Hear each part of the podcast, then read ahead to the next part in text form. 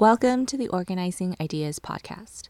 My name is Karen, and I'm an archives and library student, and this podcast project takes a look at the relationships between organizing information and community organizing, how libraries and archives are never neutral, and what we mean when we say that knowledge is power. I'm recording today on the unceded and ancestral territories of the Coast Salish peoples. Today, I want to talk about the Rare Books and Manuscripts Conference that happened in Baltimore in June 2019. I got a scholarship to go, but um, unfortunately, it was not a great time, and I ended up writing a letter to the conference organizers, which I'll read in this episode, and it will be available in the transcript as well. Some of the highlights, though, of the trip included meeting and getting to know some great people, so I've included some of their thoughts on the conference in this episode as well.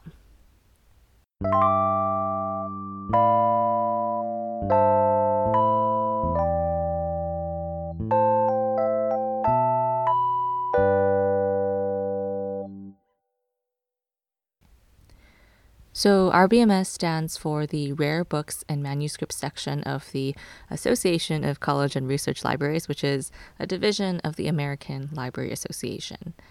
Um, I generally find these associations to be kind of like weird clubs for professional adults, and uh, this one, RBMS, is for people who work in special collections.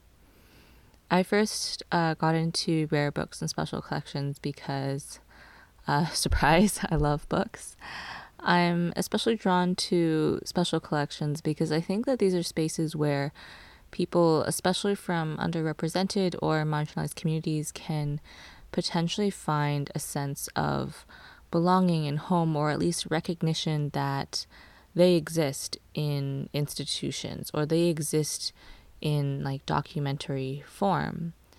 And I also really love the joy and excitement that people have when they interact with something old or something beautiful. Um, and I I want to challenge the idea that rare books and special collections only means medieval manuscripts or antiquarian books because there's so much more beautiful and interesting stuff out there. I think that this definition can really and I think it is in many places as well, like brought into what's special to particular or specific communities. So I was really excited to get to attend an RBMS conference. This was my first like big grown up person conference outside of the city where I had to like travel to get there. And the theme for 2019 was response and responsibility, special collections, and climate change. And I'm really sad that I didn't have a great time at the conference. I don't know very much about climate change in relation to special collections, so I was really hoping to learn a lot. And I did meet some amazing people that I hope I'll get to see again, and I'm really excited about all the work that they're doing. And there were a couple of talks and posters that I thought were really excellent, but there were also um, a handful of talks, panel discussions, and experiences at the conference that were um, uncomfortable. Um, but I I do see a lot of value in special collections in this field, and so um, I wrote a letter, and um, yeah, I'll, I'll read it here.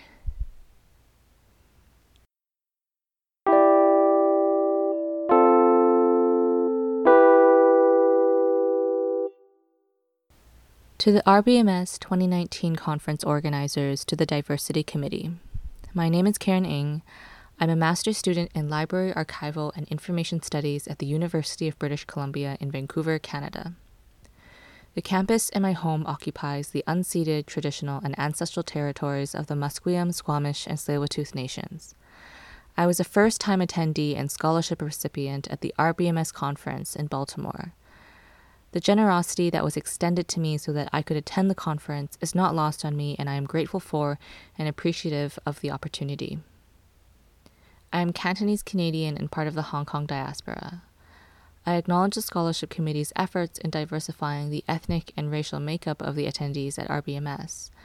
However, the fact remains that RBMS was an overwhelmingly white space, and to witness such a lack of representation as a student and as a young person is disheartening, although unsurprising.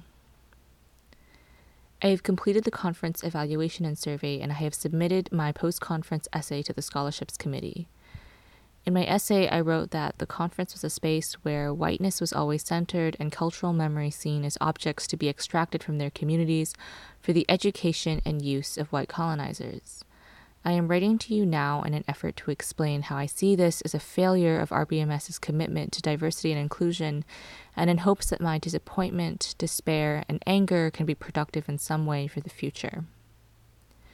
I also write this with the knowledge that I was told explicitly to be careful of what I say because I am a student and new to the field, that because I am not established in my career, I must be mindful of the people with whom I share my opinions. I understand this, however, given what I and others have experienced in Baltimore, the message that this sends is that RBMS is not as welcoming or inclusive as it claims to be. The first panel that I attended was titled More Than the Weather Indigeneity, Race, and the Local Collection in the Age of Climate Change. According to the description, the panelists were supposed to talk about the displacement of materials from their originating communities, often due to mass digitization and 19th and 20th century collecting efforts. As a gesture to the conference theme this year on climate change, the session was supposed to focus on the impacts of natural disasters, especially on place based collections and knowledge.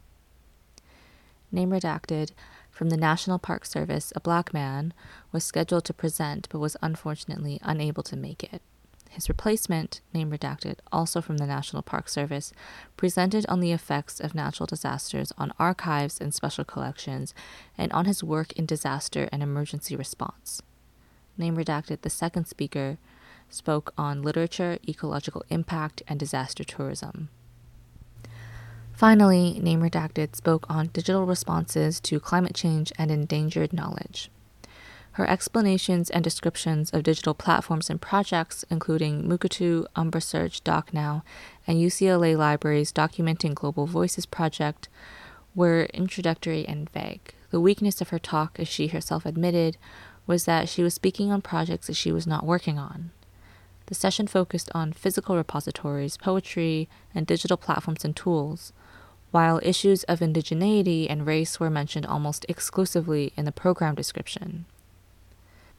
When asked to comment on the optics of an all white panel speaking on race and indigeneity, Name Redacted responded that the session was, quote, supposed to have a black speaker, end quote.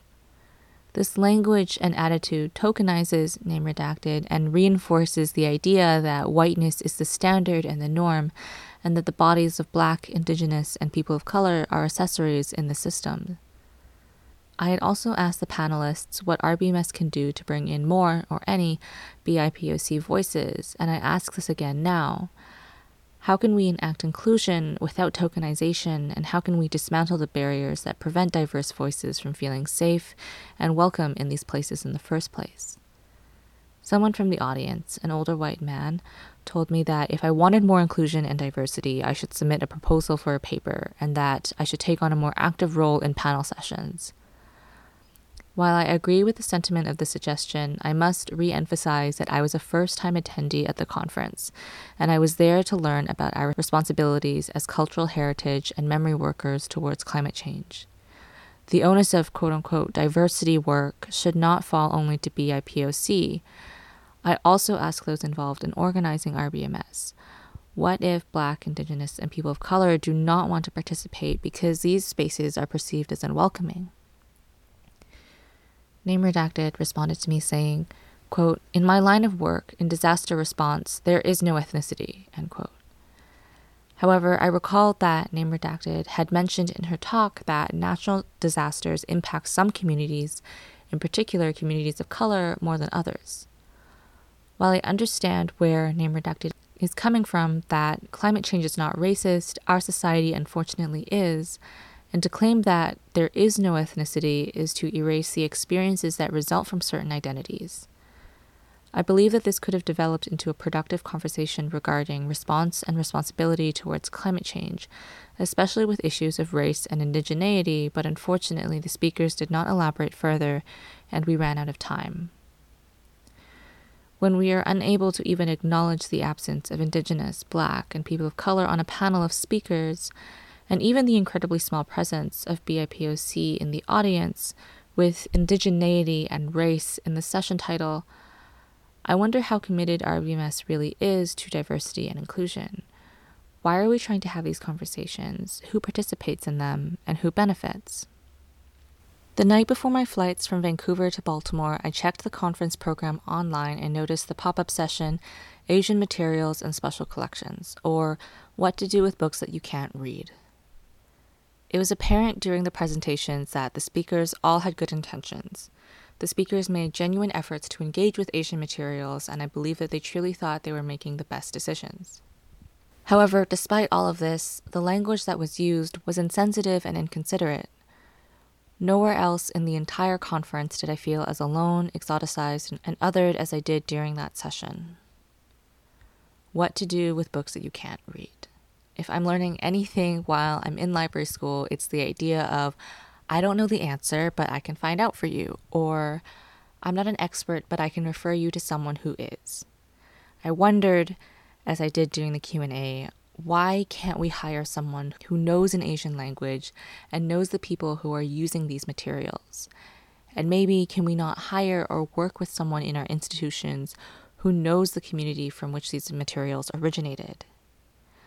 My mother had also said to me, but there are many languages that people in North America can't read. Why Asian materials in particular? Do they mean all of Asia? It's a very big place. The session focused on East Asian materials. However, the title reads only Asian. If we mean East Asian, we must specify so because conflating Asian and East Asian undermines and misrepresents the diversity of Asia. It perpetuates the erasures of many Asian people's identities, including Southeast and South Asia. The title alone speaks directly to an implied audience, one with little to no familiarity with Asian materials and languages, and one that is most likely not of Asian descent. Before the talks had even started, the title of the session assumes who will and will not be in the audience. Who is you in the title? From the beginning, the session indicated a glaring lack of thought, care, and inclusivity. The first speaker, name redacted, introduced himself as an East Asianist, which sounds um, a little bit like a modern substitute for Orientalist. He explained that because he grew up in a rural, white part of America, he was never interested in Western civilization. In explaining how he uses Japanese and Chinese texts in his instruction at UCLA, he positioned Asia and Asian materials as an alternative medieval, enforcing the idea that the European Middle Ages is a true default medieval and that other histories are optional or a peripheral afterthought. Furthermore, he added that he was, quote, one of those weirdos who wanted to write about the East, end quote. While I can understand that his intent behind this was to frame himself as someone who cares for and appreciates Asian culture with self deprecating humor, this kind of language further perpetuates the East as obscure, foreign, and far removed, and that an interest in the East is unusual or weird. Name redacted from the University of Virginia was the final speaker, and she organized her presentation around ignorance as a motif. For example, ignorance is dangerous, ignorance is opportunity, ignorance is bliss, etc. I appreciated how she broke down the effects of ignorance in librarianship. However, what was jarring to me was how much she made it about herself. I acknowledge her efforts in taking action to educate herself so that she has some skill in managing UVA's new collection of Asian materials with respect. What I find disrespectful was how she explained that the new collection filled her with fear and how she was so terrified of offending people. When asked if she felt the same fear towards Latin books, she asserted that she does in fact feel scared and said again that she was afraid of offending people and that perhaps that in itself was offensive. However, I would argue that the same rhetoric of fear and terror is not used with Latin or other non English languages as it is for Asian languages. A large portion of Name Redacted's talk was devoted to her experience in taking Name Redacted's class, The History of the Book in China, at the Rare Book School, in which she remarked that she learned, quote, weird and obscure things about Chinese books, end quote. Moreover, she neglected to address the privilege and the fortune that comes with being able to attend such a class. It takes white historians, scholars, and librarians to bring Asian books out of the obscurity that Name Redacted and Name Redacted described to a packed room. It takes a white man teaching a class about Chinese book history for white librarians to feel comfortable and less afraid of working with Asian materials, not, apparently, working with staff or communities who might have language and cultural knowledge. A line in the program description stood out to me in particular. Quote, Finally, we will see how the diverse cosmopolitan communities within and around libraries allow us new opportunities to decolonize our collections by making them reflect their constituencies. Decolonization means a very specific thing. It's not, as Eve Tuck and K. Wayne Yang have written, a metaphor, just as inclusion is not an abstract concept. Incorporating Asian materials, however they make their way into Western and colonial structures, does not decolonize anything, but instead enacts further colonial violence. These are not quote unquote new opportunities, just as more diverse bodies in white supremacist and colonial spaces do not necessarily dismantle oppressive systems or address the barriers that prevent or discourage equity, diversity, and inclusion in the first place. This June, I set off on a series of trips that were generously funded by scholarships. I started off the month with the Community Archives and Digital Cultural Memory class at the Rare Book School in Philadelphia, made possible by an NEH GBHI scholarship. Bethany Nowviskie, one of RBMS's plenary speakers, facilitated the course and opened the class with the following prompt Quote, Tell us about a time you felt truly welcomed into a community or alternately, about a time you felt like you absolutely belonged somewhere or were fully represented. End quote. I did not expect to find this community at RBMS, and it is not the job of RBMS to make everyone feel fully represented. But I want to remind us of a prompt that was introduced in the pop up session titled Enabling Inclusive Online Spaces, led by Curtis Small, Melissa Hubbard, and Sarah Werner. What are our responsibilities to our colleagues? Next year, the theme for the RBMS conference will be Power, Leadership, and Resistance. As speakers and panelists, conference organizers, and as members on the diversity committee, I recognize that you occupy positions of power, and I see you as leaders of this field. I look carefully and attentively to such figures and to my mentors as role models and as examples of how this profession should be.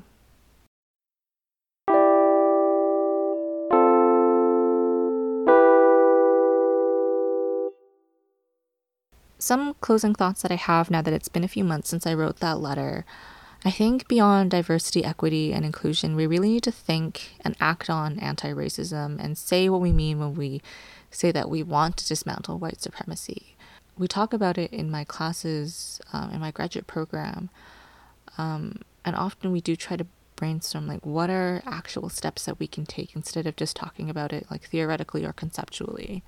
Because violence obviously has like real life impacts. Um, and in a previous episode, I think it was number seven with Evie Trong, she really emphasized how libraries are institutions of power and special collections, especially, um, how do we take responsibility for this power? Uh, so, anyway, I learned a lot at this conference, even though it wasn't what I expected. Um, and I'm going to share some thoughts from three people um, uh, who also went to the conference in Baltimore. So the following um, statement is from Ayoola White, who sent in a written statement, and I'll read it here. RBMS was a pretty standard conference to me. It wasn't the best, and it wasn't the worst. When I reflect on the conference, what I remember most is honestly how much fun I had in Baltimore, which is where the conference was held this year. That being said, I did find the plenaries rewarding. However, I will say that what frustrated me most about fellow attendees was how many of them said, Welcome to the profession, upon meeting me. To give context, at the time of the conference, I had just started my first full time library job a week prior, but this was not my first LIS job, period. I've worked in libraries and archives since 2015. I've conducted research, I've written articles, I was even interviewed in American libraries. I am a young professional and I admittedly have a young face. At least once a week, a patron will ask me if I'm in college. But I am not that new. I don't expect people to have already known my background, of course. I just wish that they had asked more questions before they pigeonholed me this way. I know that people who have said this to me were trying to be inviting, but it just made me feel like they saw me as some fledgling with no experience whatsoever.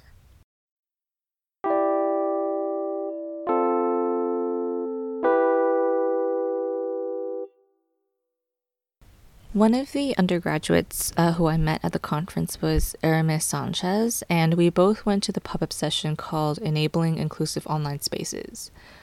Um, I didn't stay for the entire session, so here's what Aramis had to say about the panel, uh, which I will read here.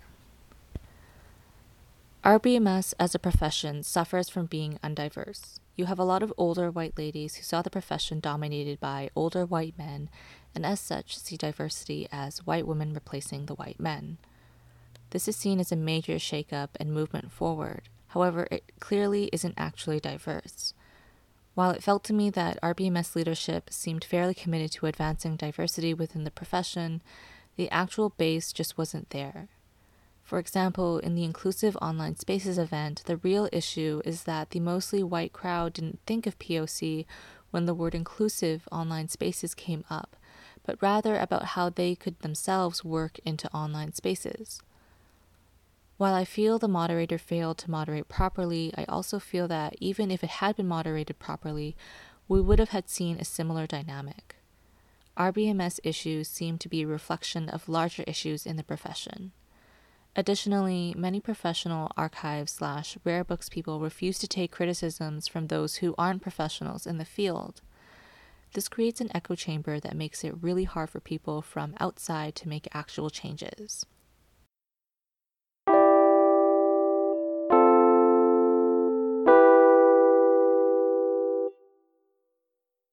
The following clip is from Marielle Stockton, a student employee in the Western Washington University Library. The most fun I had during the RBMS conference and the most fascinating time I had was definitely the Booksellers Showcase. Every year, RBMS is joined by the Antiquarian Booksellers Association of America, ABAA, and those sellers, about 40 to 50 of them, come into the main ballroom and set up tables. And it's like a bazaar. They set up their wares, all the books and the rare pieces that they've come to sell, and then they kind of heckle you uh, like used car salesmen. It's a very, very good time, but with the most niche knowledge that you never expect. Uh, for instance, I met a guy and talked was talked at by him uh, for a very long time about Soviet era comics. That's the only thing he was selling.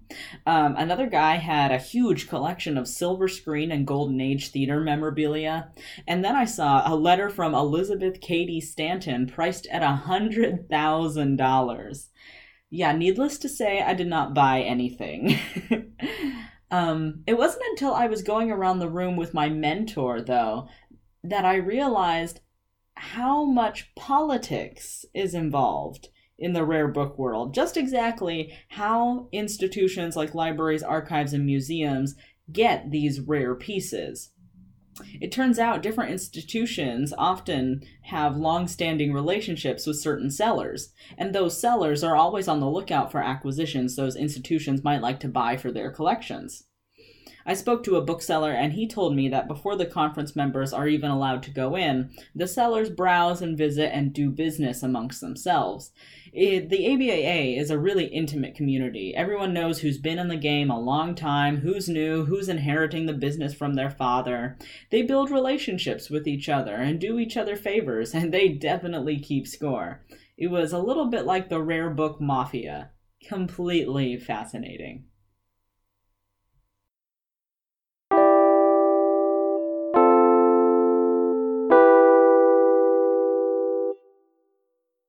In closing, I want to thank Curtis Small, who offered the option for me to write this additional piece to RBMS on top of the essay that we had to write. Um, to friends who held space for me, who let me call them on the phone while I was in Baltimore, and those who looked over my writing Nix Mendy, Ayoola White, Nadia Clifton, Chido Muchemwa, Mariel Stockton, Aramis Sanchez, Sony Prosper, Aldrich Linton, Sandra Delaney, Brianne Sr., Allison Jones, and Victoria Gomez. Thank you.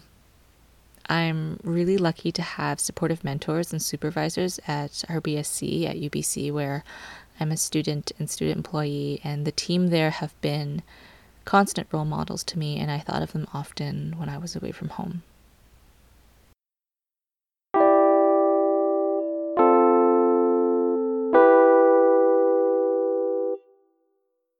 We can be found on Twitter at organizingpod, that is organizing with a Z and not an S, and our email is organizingideaspod at gmail.com, and our website is organizingideaspod.wordpress.com. Bye bye.